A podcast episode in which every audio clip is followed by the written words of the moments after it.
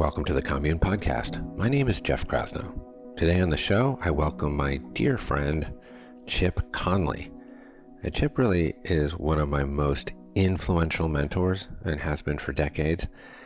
And somehow he performs this role for so many people. I'm not sure quite how he does it, but I cannot tell you how many folks over the years have said to me, Jeff, you really, really need to meet this guy, Chip Conley. Anyways, he's just a magnificent fellow. He is also a New York Times best-selling author and founder of the Modern Elder Academy, a school for people in midlife dedicated to helping them understand the upside of this often misconstrued and misunderstood life stage that Chip calls midlife chrysalis. I love that. As Chip says, we marvel at the tallest trees in an old growth forest, but we don't tend to put the words old and growth in the same sentence when we talk about human beings. But we can and we should be both aging and growing at the same time. So today our conversation explores the concept of the modern elder, someone who is as curious as they are wise, who is looking to be relevant instead of revered, someone who combines the accumulated wisdom of a lifetime, passes it down to younger generations while simultaneously wanting to learn from them in the process. In our discussion, we touch on the idea of humility and the importance of embracing discomfort and confusion when learning something new, even as one gets older. Now, curiosity is not limited to childhood and can be a really valuable mindset throughout one's life. Okay, before we dive in, if you want to learn from Chip Conley on how to age and grow at the same time, check out his fantastic Commune course, one of my favorites, titled Thriving Through Midlife and Beyond. Just go to onecommune.com slash thriving to start this course for free. Additionally, we are so grateful to those of you who write us reviews on Apple Podcasts that we created a special offer, thirty days of free Commune membership. That's all access for a whole month. Just scroll down to the review section and tap Write a Review. Then email support at onecommune dot com with a screenshot of your review to receive free all access for thirty days. Note that if you're on a laptop, you'll need to click Listen on Apple Podcasts to open the app. And while you're there, make sure you're subscribed. Okay, without further delay, I present to you our very own modern elder, Chip Conley.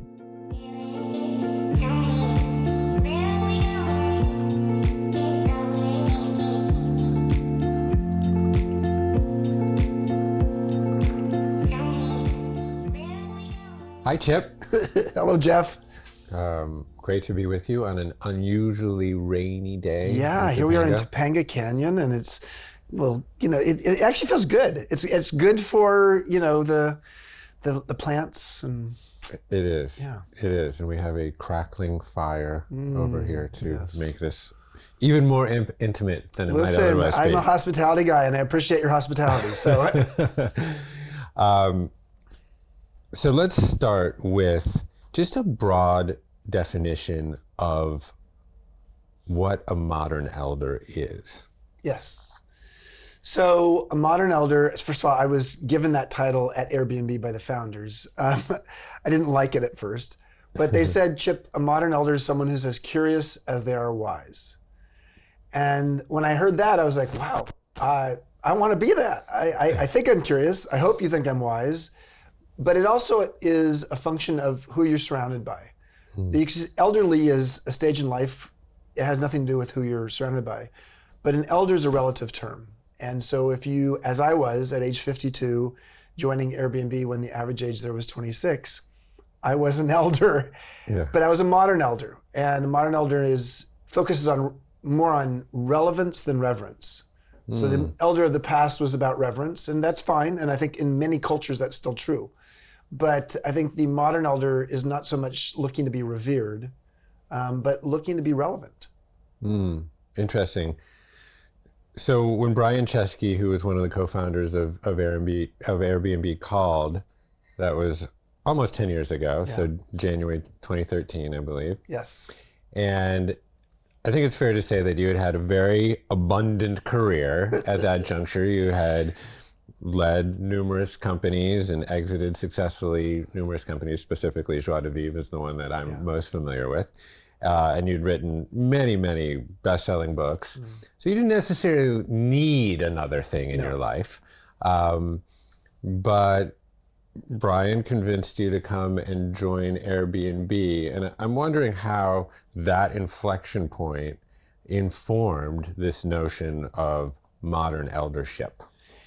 So there's a, in the movie, The Intern. Did you ever see The Intern with Robert De Niro yes, and Anne Hathaway? Yeah, Everybody's yeah. seen it, and it's a lovely movie. It didn't win any Oscars, but it did have some really great nuggets. And one of them was Robert De Niro said early in the movie, musicians don't retire, they quit when there's no more music left inside of them. So I knew at fifty-two, having sold my company at the bottom of the Great Recession, I knew I had music inside of me. Yeah. I would never have called it wisdom. Now I understand that's what it was and is. Um, and I knew I wanted to share it, but I didn't know with whom to share it. And and that's when Brian came along, and he was he, co-founder, and he is a co-founder, and is still the C E O of Airbnb. And he said, we're this little tech startup, and we want to be a global hospitality giant someday. And um, but we don't even understand the the, the industry that we're disrupting. Yeah. And um, what it helped me to see was, number one is, they wanted my knowledge. My knowledge was I knew a lot about hospitality and travel industry and, and frankly, entrepreneurship as well.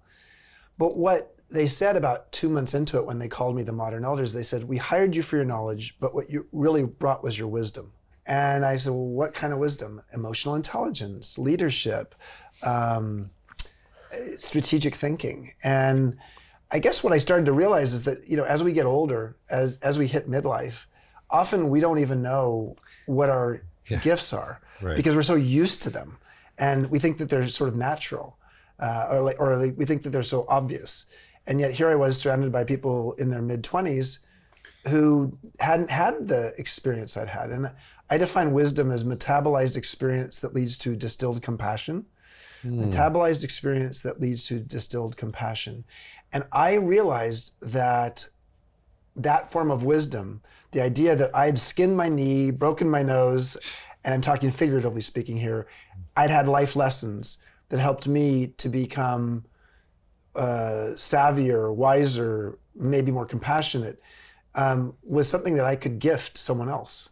And I could gift that to these young people who were creating a company that was going to change the travel industry. And what a what a what an experience that was. Yeah, and it's it's interesting that you often don't realize the wisdom that you've accrued mm-hmm. until you actually have to teach it That's right. or talk about it. Yeah. And so that might have been a moment of Satori for you to be sitting yeah. within that context and be like, wow, I really have accrued a tremendous amount of wisdom and I have a lot to give back right I, now. I think a great exercise for any of us at any age, but especially in midlife and later, is to ask ourselves, if I were to sit down with someone who's younger than me yeah. and they said, give me five pieces of proprietary wisdom or advice that has your fingerprints all over it. Not something obvious like, be yourself, everyone else is taken. Well, that was said by Oscar Wilde a long time ago. Right. It's a beautiful statement, but the bottom line is somebody else already said it. So what, what are the five pieces of wisdom or advice that you might offer based upon your life? And that is a remarkable opportunity to um, do an inventory mm. of what you've learned along the way. I, for me, I, I, at age twenty-eight, I started this book called the, My Wisdom Book. I was two years out of, uh, two years after starting my company, Joie de Vivre. I was a youngster, C E O, didn't know what the hell I was doing. And I realized that I needed to accelerate my wisdom. Yeah. And so every weekend, Uh, I would make a, I'd go to a diary that I pulled out that I wrote my wisdom book on the front of it.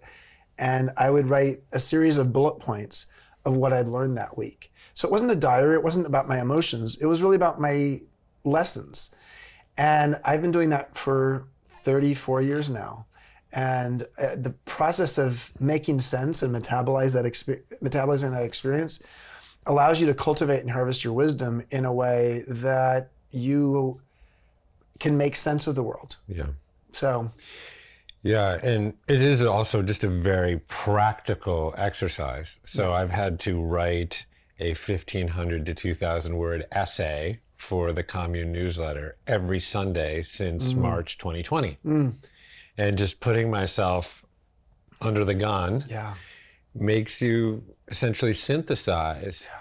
this knowledge or metabolize knowledge into wisdom. I think that's a beautiful yeah. um, metaphor, yeah. knowing what I know about digestion now. Well, and you know a lot about digestion. um, and uh, I similarly, it's interesting. Our we, we, our, our lives have sort of. Uh, I started a, a blog, a daily blog. Um, mm-hmm. And that was uh, October twenty nineteen, so not, mm. not too much before yours, your newsletter. And the process of writing a daily blog and, you know, three hundred, five hundred words, succinct, you know, and microdose of wisdom each morning is beautiful. And it's a practice that has helped me to synthesize. Yeah. Um, one of the things we get better at, our brains, a lot of people don't, we, a lot of people know that our brain gets worse in certain ways as it ages. Number one, yeah. short-term memory. But one of the things that a lot of people don't realize is that while the young brain is focused um, and fast, an older brain synthesizes better. Mm. It actually can, it does what uh, a guy named Doctor Gene Cohen um, said is four-wheel drive of the brain.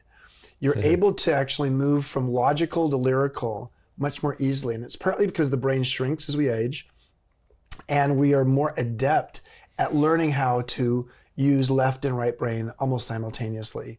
And that's why we are better at thinking holistically uh, and systemically, and it's why we can connect the dots. Uh, you know, and so when I joined Airbnb, it was to be the head of global hospitality and strategy and to be the in-house mentor to Brian, the C E O, which was interesting because he was twenty-one years younger than me. I was reporting to him and I was his mentor. So that's a fascinating right. dynamic there. But what became clear early was Brian said, man, I love the way your, your mind works. So you're in charge of strategy for the company now too. I was like, dude, this is a tech company. I've never, I'm fifty-two years old. I've never been in a tech company before. And you want me to be a head, strategy, head of strategy for a tech company? And he said, yeah, because you, you are able to see around the corners.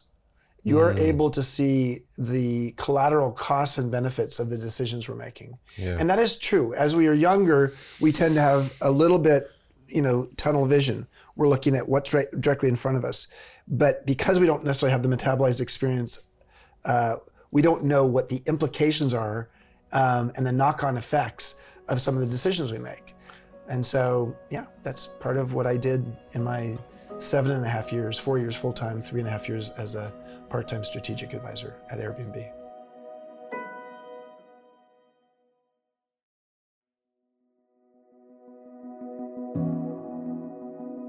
Let's unpack that concept of wisdom a little bit more. Sure. So there's uh, emotional intelligence. There is um, the ability to listen, mm-hmm. to foster consensus in a room, to grok the essence of something mm-hmm. and not just examine its mm-hmm. component parts. What else, what else informs wisdom? wisdom and wisdom versus knowledge? So knowledge, I wrote a book a few years ago called Emotional Equations. I love that book. Um, and knowledge is an arithmetic equation where it's plus, you accumulate knowledge, but wisdom you distill. And mm-hmm. so it's not, it's not arithmetic, it's not like adding something. It is dividing something. It is the division. It's the square root of something. We live in an era that is full of knowledge. We're we're awash in knowledge. All of the world's knowledge is on my phone. Right here. It's right there in my pocket. On a whim. That's right. In the palm of your hand. Uh, and it was ni- in nineteen fifty-nine that Peter Drucker actually coined the phrase knowledge worker. And he said the future of the world will be ruled by knowledge workers. And he was, he was right. Uh, seven of the ten most valuable companies in the world today are, are tech companies. But what we desperately need is not the accumulation, but we need the editing, the discernment, the distillation of what is truly essential and important. And that's what wisdom is. So wisdom is the ability to um, grok, like in this particular moment, what is needed. And it's not necessarily another piece of knowledge, but it's actually sort of taking all of that and distilling down to what's important. I think another element of wisdom and aging is the idea of alchemy. You know, mm-hmm. uh, when we're young, it's sort of like we, you've got, you might have this interest in this and this interest there. As we get older, you learn how to to alchemize when, what does the situation need right now? Curiosity or wisdom? Mm. Introversion or extroversion? Right. Gravitas or levity? So that kind of intuition, the ability to intuit in the moment, which of my skills or talents or perspectives is needed, is something I think that is a, a defining characteristic of wisdom. Yeah, so interesting. So if you study systems of nature, what you will always find is this asymmetrical, sensitive order or balance between growth and repair. Yeah. When you acquire wisdom, often through experience, I think experience plus humility can mm-hmm. can yield wisdom. Um, then you, in some ways, align yourself with nature's foundational intelligence to balance that yin or yang of the moment and bring opposites into some sort of coherence. I, I love what you're saying, and I um, I think it's interesting also that as humans and as a society, we're, we marvel at children who are growing. Hmm. And then at some point you stop growing, you start aging, as if you can't grow and age at the same time. I mean, in the forest, yeah. back to, to your example, we love an old growth forest, a bunch of redwoods, and, and we marvel at the ones that are the tallest. But we don't tend to put old and growth in the same sentence talking about a human, as if growth doesn't occur. Yeah, it do, you know, it doesn't occur in terms of height, but it does in, occur in terms of depth. Yeah. And I think one of the things that we need to look at as a society is the fact that, yes, you can be both aging and growing at the same time. You can both be growing and dying. You know, certain parts of us are going to be dying. All of our cells, you know, are dying as they are also renewing. Uh, new ones are renewing. So the bottom line is the idea of a regenerative lifestyle is based upon the idea of uh, both adopting new growth in your life while learning to let go, using discernment, what no longer serves. Mm-hmm. So here you are in the boardrooms and, and uh, meeting rooms of Airbnb, mm-hmm. and you're discovering um, all of your wisdom contributions um, to that particular enterprise. At the same time, you're also coming up against terms and that you have you've never heard of, right? And yeah. I mean, you're not an engineer or a no. coder necessarily. No, no, I've never worked at a tech company. And you know, it is typical of people who get older. Well, they begin to ossify, yeah, and um, and they become, uh, I guess, very discomforted or um, or uncomfortable with confusion, yeah. or or the, the un, not knowing what words mean. Yeah. But so describe what that experience was like to kind of sit, given your history and your knowledge base, to sit inside of a tech company. Well, back to The Intern, De Niro came in as the senior intern to help intern with Anne Hathaway, half his age, and he became her mentor. Mm-hmm. I came in as Brian Chesky's mentor, but after a couple of weeks in the company, I realized I was an intern when it came to technology. So what was beautiful was I went for a walk with my father about, um, gosh, I'd been in the company a couple months and I was embarrassed. Like I felt like I was I was not the wise, I might have been the wisest person in the room occasionally, but I was definitely the dumbest. And so after a couple of meetings where I realized I had no idea what these people were talking about, I would just start making a list of the words that I didn't understand. Yeah. And after the meeting, I would ask someone, you know, tell me about, you know, what does this mean? And um, what does it mean to, Uh, you know, ship a product? I, I didn't even know what that meant. Right. Uh, now I do, but I mean, at that time I didn't. And so my dad said to me as we were going on, going on this walk, Chip, how do you turn your fear into curiosity? Mm. And that was really helpful advice, because I think there was a, one of the challenges we have as we go into midlife or later is We don't want to look like an idiot. And and and yet life, if we if we have a growth mindset as opposed to a fixed one, so a fixed mindset is very much focused on uh, proving yourself, and you define success as winning. But a growth mindset is about improving yourself, and you define success as learning. And so if you can get to a place where you realize, I don't mind looking like a beginner. I don't mind being the person in the room who is the most curious. Once I got to that place, I was able to really shift and be in a place where I was learning, and I, and to be learning. And in that that that early stage of learning something new is like an it's like an aphrodisiac. I mean, yeah. It really just turns you on. Yeah, it's a, it's addictive. It is. It's addictive, and it's it's just healthy because it makes you realize that you have the capacity to learn something new. I I, I started learning Spanish at age fifty-seven or fifty-eight. I started learning to surf at age, age fifty-eight. Um, and so the process of learning something new, in, in this case at Airbnb, learning tech and the language of tech, the thinking, what digital intelligence is. Mm-hmm. I delivered my E Q, they delivered their D Q. D Q. So I was a mentor. I was a mentor and an intern at the same time. Mm-hmm. And I was doing mutual mentorship with, not just with Brian, but with, you know, over the course of seven and a half years, over a hundred Uh, employees in the company that I helped mentor, because in most cases they were mentoring me as well.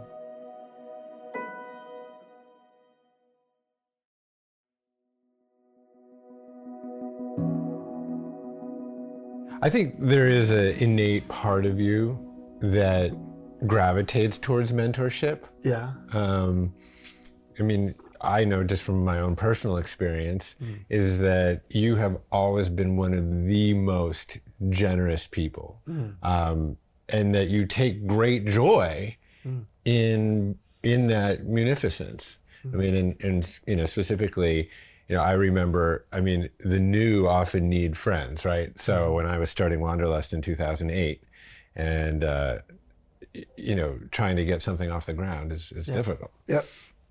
And especially in a, the Great Recession. In the Great Recession, yeah. I, I think my we raised money three different times for Wanderlust, yeah. you know, and it, every time it, it imploded. But finally, you know, we we scraped together enough to just get that first event off the ground. And I needed a place to basically raise awareness and bring community together. Yeah. And I'm not exactly sure who introduced me to you, but I got your email somehow, yeah. and uh, and I said, hey Chip, you know, uh, I've got this idea. Um, it's basically the world's largest wellness retreat. Um, it's called Wanderlust. You know, I need to, I need to organize community. I need to galvanize community.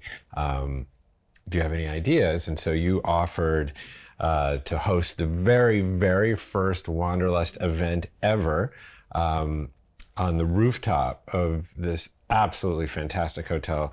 Um, right uh, right by the Ferry Building yeah. in San Francisco called the Vitale. Yeah. And um, and we held the very first Wanderlust event ever, um, bringing together all of the top yoga teachers and other interesting people in the worlds of sustainability, and um, on top of that roof deck. Yeah. And that was the springboard to what became a global company. I mean, at the peak, we had sixty-eight festivals in twenty countries annually. ah! You grew like a weed uh, in the in a rainstorm. I yeah, mean, like it was it nuts. was it was amazing. No, I the idea of mentorship is important. Yeah, you know, it is a it is a karmic. Um, I'm a big believer in karmic capitalism. What goes around mm. comes around, and. When I was young, I w- at age thirty, I reached out to a guy named Herb Kelleher. Yeah. So Herb was the founding uh, C E O, and for thirty-seven years, the C E O of Southwest Airlines. That's right. And I was growing my company, Joie de Vivre. At that point, still only had one hotel, but we were about to grow to have a second, third, and ultimately fifty-two boutique hotels around California. And um, I reached out to Herb. I actually went, I called Dallas, I called Southwest Airlines headquarters, because I, I really admired Southwest as a company. And I really wanted to learn from like uh, like the best person in the world who could teach me about corporate culture. And so I called, and I didn't get Herb when I called headquarters in, in, in Dallas, but I got his assistant, uh, Colleen Barrett. And Colleen took my call, and she heard me, and she understood that I wanted to talk to Herb. She said, Herb's really busy, um, so probably can't talk to you, but if you wrote him a letter, mm. he might actually answer you. Hmm. And so I wrote him a letter, asked him three questions uh, about culture. Three weeks later, I get a letter back, snail mail letter back from Herb. And he really liked my questions and he answered them really well. And he said, you know what, once a year, you're welcome to send me a letter and ask me some questions. And for ten years, I had a pen pal relationship with Herb great. Kelleher, um, one of the most famous C E Os and, and, and just a legendary C E O. Um, and so I guess what I look at is I, you know, he did that for me. Yeah. How can I do that for someone else? Uh, and that's been my perspective, you know, as, as a leader. Partly because, gosh, you know, David Brooks wrote about this in uh, the uh, New York Times a bunch of years ago, the eulogy versus the resume values. You know, mm. at, at your eulogy, they're not going to be talking about your, your resume. They're going to be talking about the character qualities that you showed up with and what were most memorable. Mm-hmm. Uh, and so for me, um, I want my eulogy to be, you know, a bunch of people saying, Chip was somebody who had an impact on me. There's a guy named Erik Erikson, a developmental psychologist. Yeah. He had looked at the eight stages of life, and the, he really focused on the seventh stage, which is really midlife and beyond. And he said this is a stage where it is, the challenge is generativity versus stagnation. And the most important question we can ask ourselves, or the, the bumper sticker in our mind should be, I am what survives me. Hmm. And I am what survives me uh, is, is really how I define my life today. Is. Hmm. You know, I, I, I've spent a lot of my life looking at I am what you think of me, right. image, or I am what I can control, power, or I am what things I own, status, or I am what business card I have, you know, uh, achievement. But all those I ams are the I ams of a younger person in up till maybe age fifty. Yeah. And I think after about age fifty, and we know that you're turning yeah, fifty-two soon, I know. Um, I think the I am that we need to focus on is I am what survives me. Mm-hmm.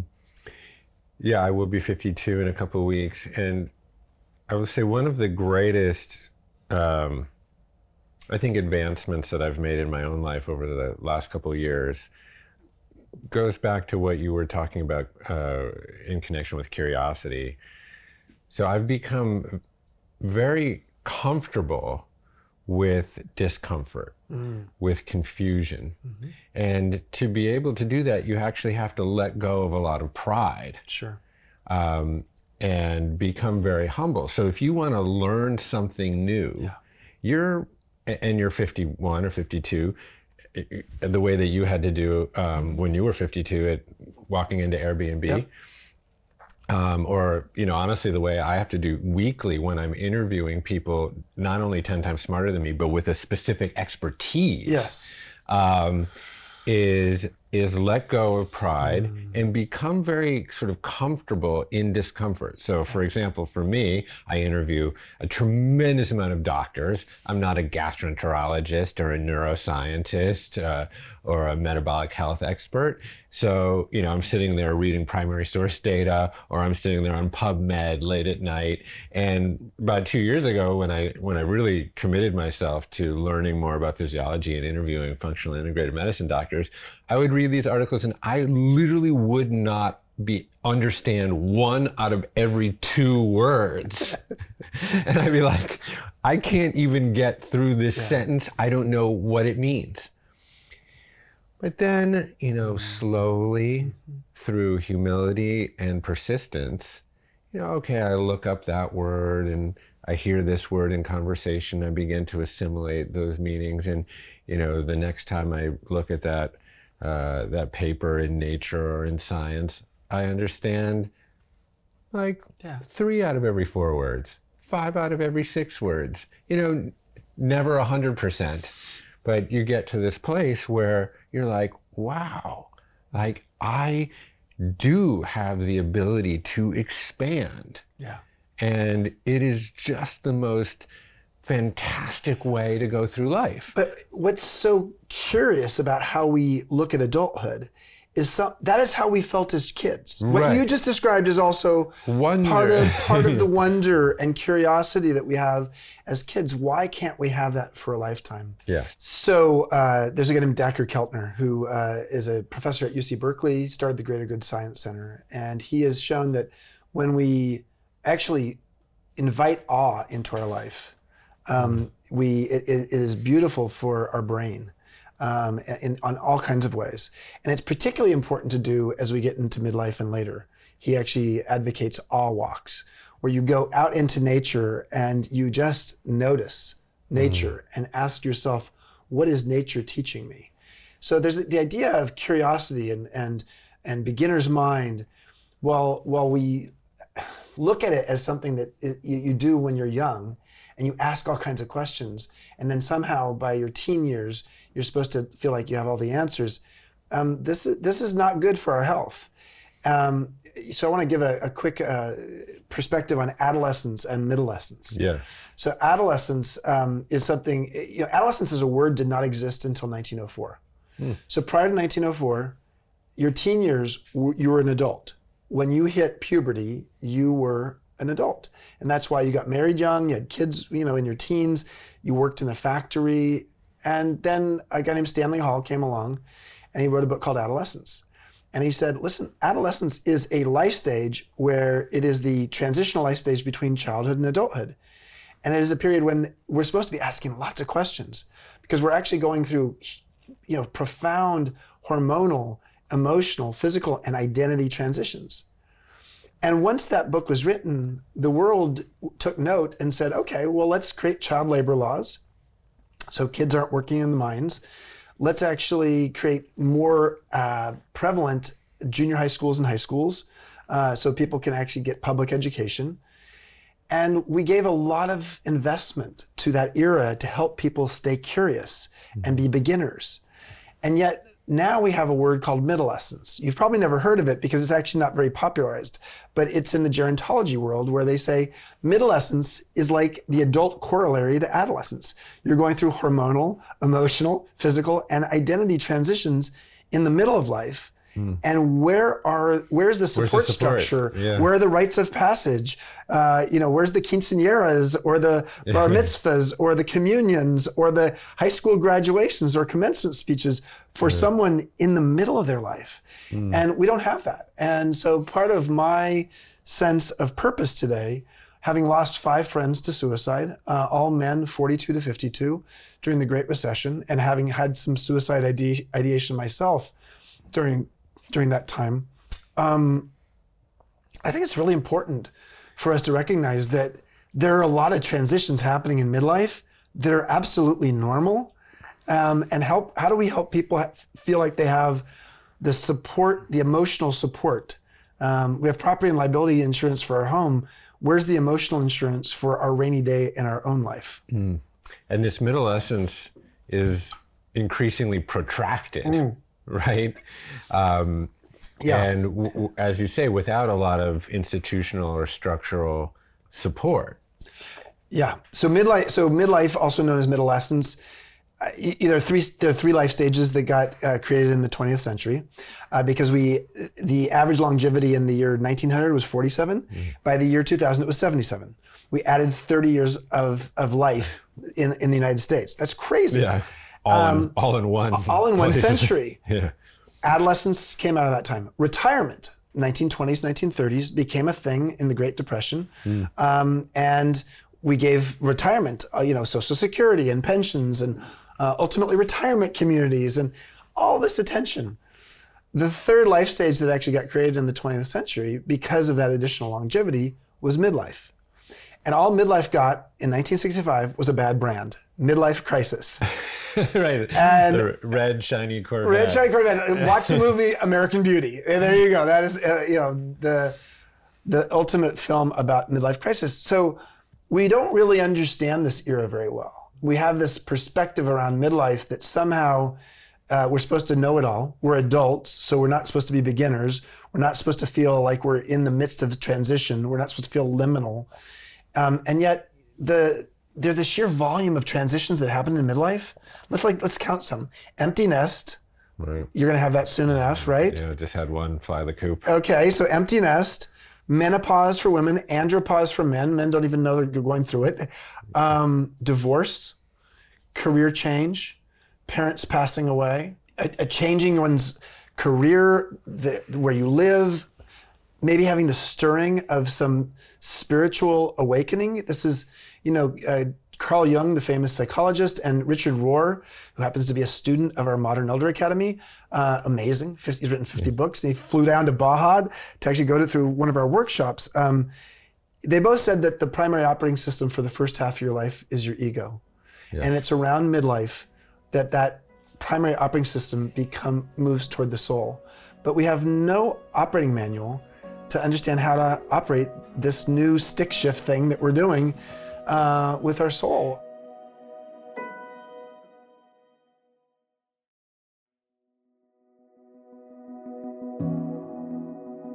This spiritual U-turn. Yeah. That if you're lucky, yeah. you get to experience that. And, you know, I, if I... It's not even if you're lucky, if you're awake enough. If you're awake enough, yeah. yeah. And if you have the support and help. And That's if, right. And if you can build yeah. what you're building, which yeah. are some of the structures to help people with that transition. Yep. I mean, I look... I'm fifty-two, just about. I haven't had any formal education in thirty years. Yeah. There's no structure for that. Right. Now, fortunately, I, I'm curious enough to have a bunch of autodidactic pursuits, and I've been able to expand my horizons uh, because of your work and because of the people that I get to be around kind of day to day that are so inspiring. But there is no institutional structure, with the exception of yeah. Modern Elder Academy and some of the programs that you're producing and the work that we're doing right here, yep. to provide uh, guidance in in that stage of life that is so key to this spiritual U-turn. You know, it's um, it is it's it's shocking that as a society we haven't looked at this era of life and said, okay, how might we help people create a midlife pit stop? Or as Mary Catherine Bateson once said, what we need, with the additional longevity we have in our lives, we've tended to think that it's almost like metaphorically, we've added two bedrooms in the backyard as if we live longer, but we're old longer. And what she says mm. is, no, no, no, mm. we're actually in midlife longer. And she said, what we really need is not two bedrooms in the backyard. We need a midlife atrium. We need a space, m- metaphorically, but maybe even liter- literally, where we can reflect and have light come in and sort of ask ourselves, how do we want to live our lives? If we've got, you know, if you're in your early to mid fifties, you may have, you may be only halfway through your adult life. Right. And it's tricky because modern society sanctifies and celebrates now, like digital nativism, for mm-hmm. example. So digital skills are put on this pedestal, yep. and you look at a lot of these, you know, companies that are in the headlines all the time. It's like Airbnb yep. or Uber or the tech companies, and like you said, you walked into there, and the average, what was the average age? twenty-six. Of the work? twenty-six. Yeah. So that those that skill set is the one that's being really celebrated by society, and here you are as someone, you know, limping into midlife. You say, well, what about me? You know? Well, I think what we could use is a, a, a new generational compact like we've never seen before. Yeah. We have five generations in the workplace for the very first time. There's a real value in age diversity on teams and in the mm. company, yes. uh, partly because of the idea that, you know, a young brain and an older brain actually think and look at things slightly differently. Um, I think, you know, there's a lot of companies that could have would have done better if they had had a modern elder by their side with the C E O. Travis might still yeah. have his job at Uber, and Adam might have his job at WeWork, and Elizabeth might still have her job at Theranos if if there had been somebody there to help give them that support. But it's often, in the world we live in, it's hubris that raises the money, and then it's humility that creates for great leadership. And hmm. no one teaches that young technologist that it's humility and maybe bringing in someone who can help support them uh, and, and mentor them that will actually make them a great leader. I'm, I'm so proud of, Brian is now the C E O of the most valuable hospitality company in the world, a yeah. public company, a guy who went to Rhode Island School of Design, had never started a company in his life. And he did it partly because he was willing at, to be courageous enough to say, I'm gonna bring Chip in, he's not gonna try to take my job, and I'm gonna learn from him. And we need more young people. We need more people in general who who welcome someone to be by their side who's going to teach them something. Okay, so let's um, get into our toolkit a little mm-hmm. bit. You know, what are some of the tools in that toolkit that can help people that are in midlife revitalize? Mm-hmm. Well, first of all, let's recognize that there are three foundational tools that are most essential for midlife and beyond. Number one is purpose. So if you lose your sense of purpose as you get older, um, you replace it with T V. I hate to say it, but you know, the, oh, the average retiree in the United States watches forty-seven hours of T V. So they replace their job per week. Per week. Yeah, yeah, thank you. Um, forty-seven hours. They ju- replace that forty-seven hours a week of working with forty-seven hours. So that is not purpose. Purpose is not watching uh, T V all day. Purpose is actually learning how to be purposeful. Yeah. So I'd say a first a first key lesson here is uh, we do we do get a little bit perform, performance anxiety about purpose because we feel like, oh, it's a possession. You know, you're supposed to have it. Right. Start with trying to be purposeful. What what could you be purposeful about? What are you passionate about? And that will be will create the breadcrumbs to help you find the purpose. So purpose is, is one of the three foundational elements. The second foundational tool is wellness, and you are my role model for that. You, you, yeah, you, I, I mean, I don't. You, you can rub my belly, and you, I'll tell you all my you secrets. You have a six pack, dude. Six pack in your fifties. That is impressive. Um, but it actually is about how you invest your time, whether it's what you eat or don't eat, what you drink and don't drink, how you exercise, how you sleep. The wellness factors become that much more important in our fifties and sixties and beyond than they were in our twenties. Yeah. Um, and so wellness is a, an, but I also want to say that there's a, something called social wellness. The word illness starts with the letter I, mm-hmm. and the, the word wellness starts with the letters we. Yeah. And we do get a little bit possessed by the I part of wellness, absolutely. Meaning the idea of what do I do? And that gets us to our third piece, which is community. And there's something called social wellness. I like social wellness. It's like, what? How do we integrate a connection with someone else in our wellness experience? Whether it's going to a retreat, a spa, or working out with a friend, or, um, or frankly, just even spending time going for a walk, uh, walking the dog with someone. These are important. They're sort of where wellness and community come together. But of these three foundational tools for midlife and beyond, the most important of purpose, wellness, and community is community. Mm. And that's um, evidenced in a few different ways. Phil Pizzo, Doctor Phil Pizzo from the Stanford Medical School um, has shown that it's the it's the most important of the three. Um, the longevity uh, work uh, of uh, Blue Zones work by Dan Buettner, right. um, who's actually on our faculty at M E A. Um, his work has shown that the most important uh, variable of uh, the Blue Zones communities is the sense of social relations. And then finally, Harvard's uh, study of adult development, a longitudinal study that's gone on for seventy-five years now, has shown that the number one ingredient of people who are happy and, lo- and live long lives are people who have great social relations. Mm. So those are some of the some of that the abstract qualities. Now, what other things could you do uh, to actually help support those? Well, number one is I would just say, what are you doing to um, build a community of people that you're going to be learning with? Um, that's part of the reason I created M E A, the Modern Elder Academy, is I, I found that people who are on their own path in midlife, trying to you know get through it, but they don't have the social support, the crucible for life-changing conversations, mm. and the crucible for support when you're going through your, your rough month. Um, it's harder. It is definitely harder. And so uh, part of the reason the M E A was created was to actually create that sense that in a group of twenty or twenty-four people in a workshop, these people are going to be with me and have my back the rest of my life.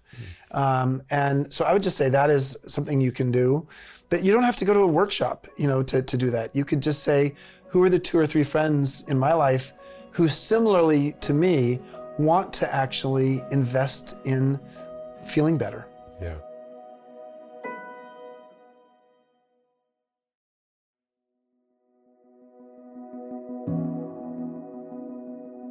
mean, here we are at a place called Commune. Yes. Um, and y- you came in last night right into the beehive of an event for Kiss the Ground, which is a fantastic organization that's dedicated to regenerative agriculture. Right. And it's communing uh, people with shared passions and interests and watching the magic happen yeah. between people and the connections that are being made.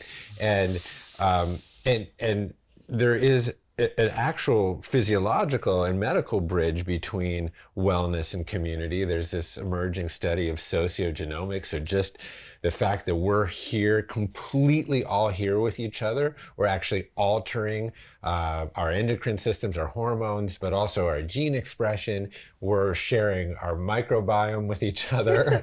um, and, you know, it's We'll often, do that off camera. Yeah.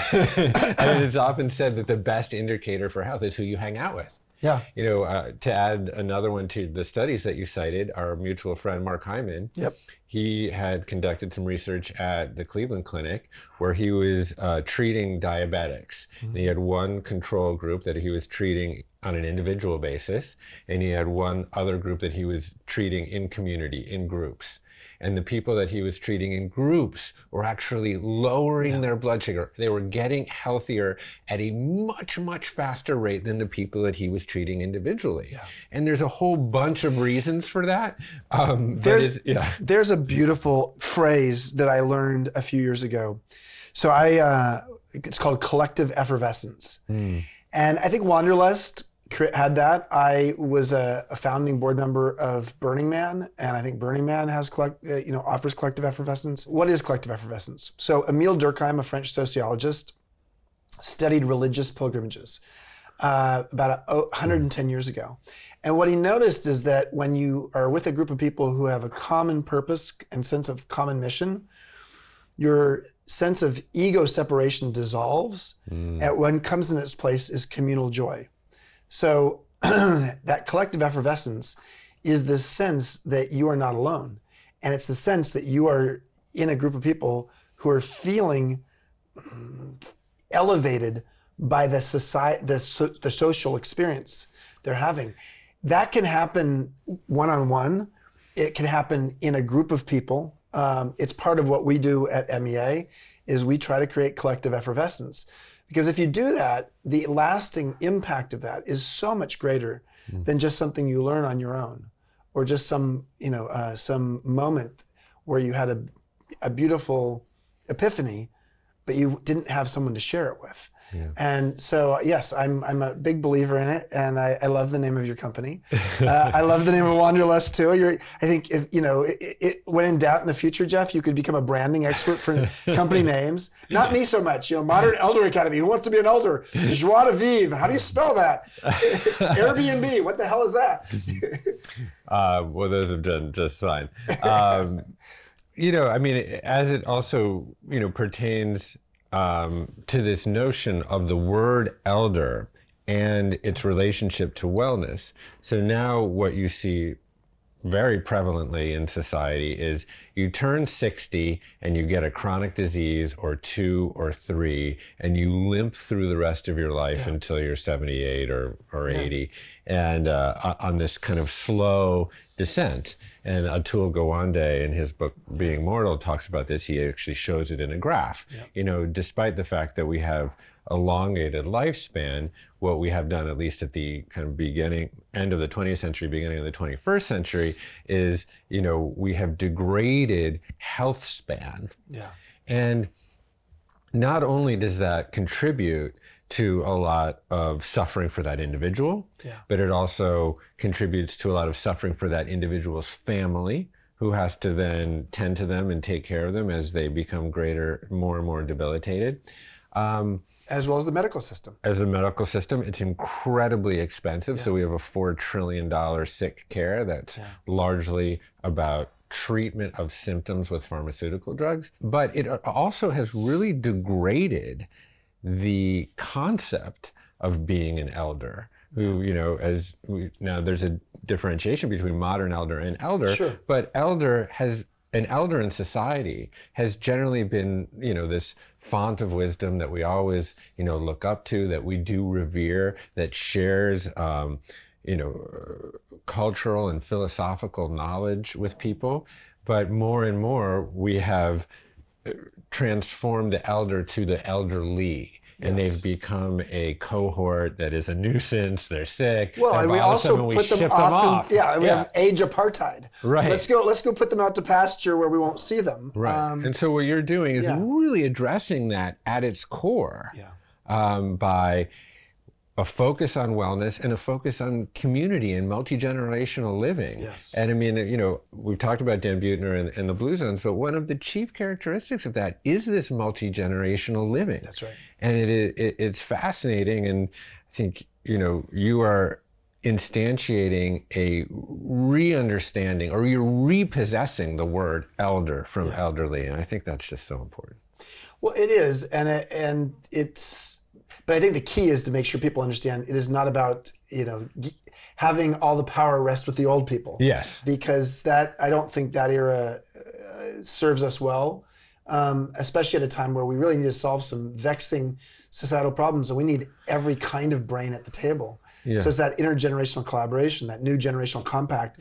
So I, I the mo- but, but but what we make need to make sure is the elder is at the table. Yes. Uh, and, and the elder, you know, uh, war stories are not wisdom.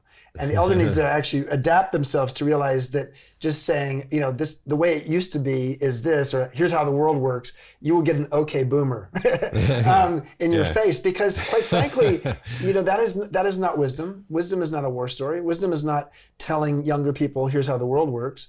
Uh, you know, knowledge speaks and wisdom listens. And uh, that's Jimi Hendrix right there, by the way.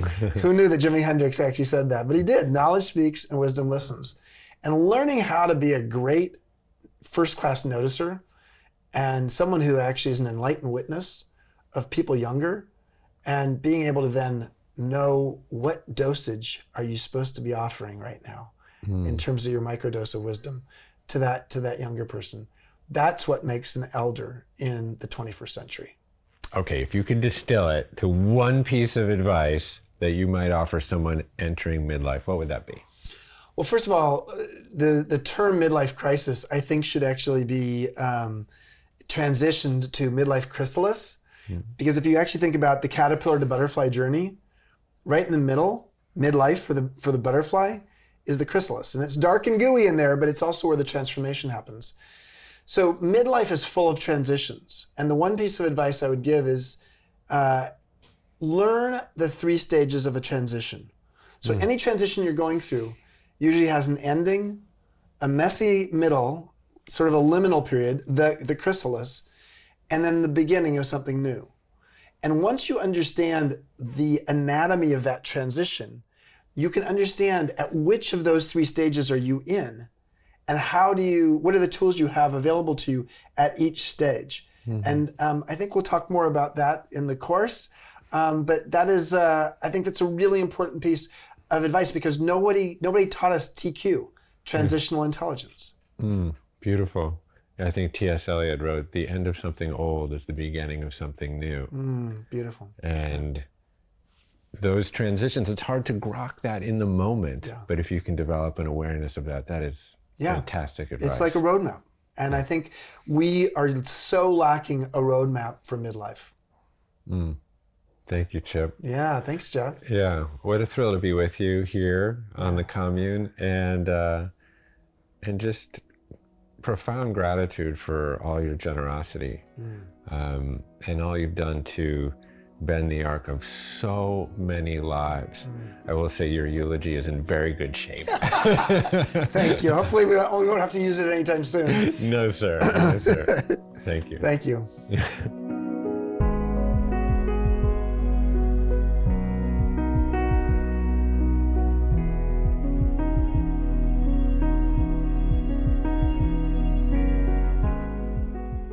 Thanks so much for listening to my conversation with Chip. If you want to learn how to age and grow at the same time, check out his Commune course titled Thriving Through Midlife and Beyond. Just go to onecommune.com slash thriving to start the course for free.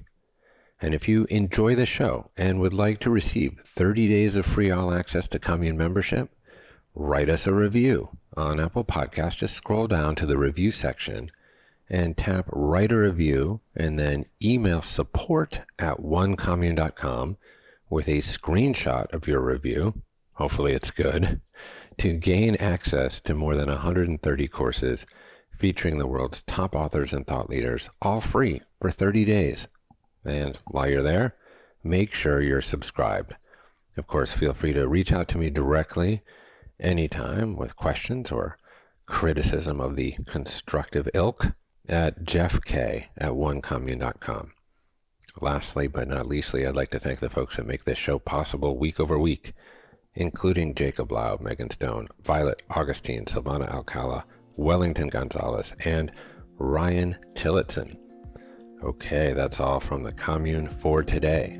My name is Jeff Krasno, and I'm here for you.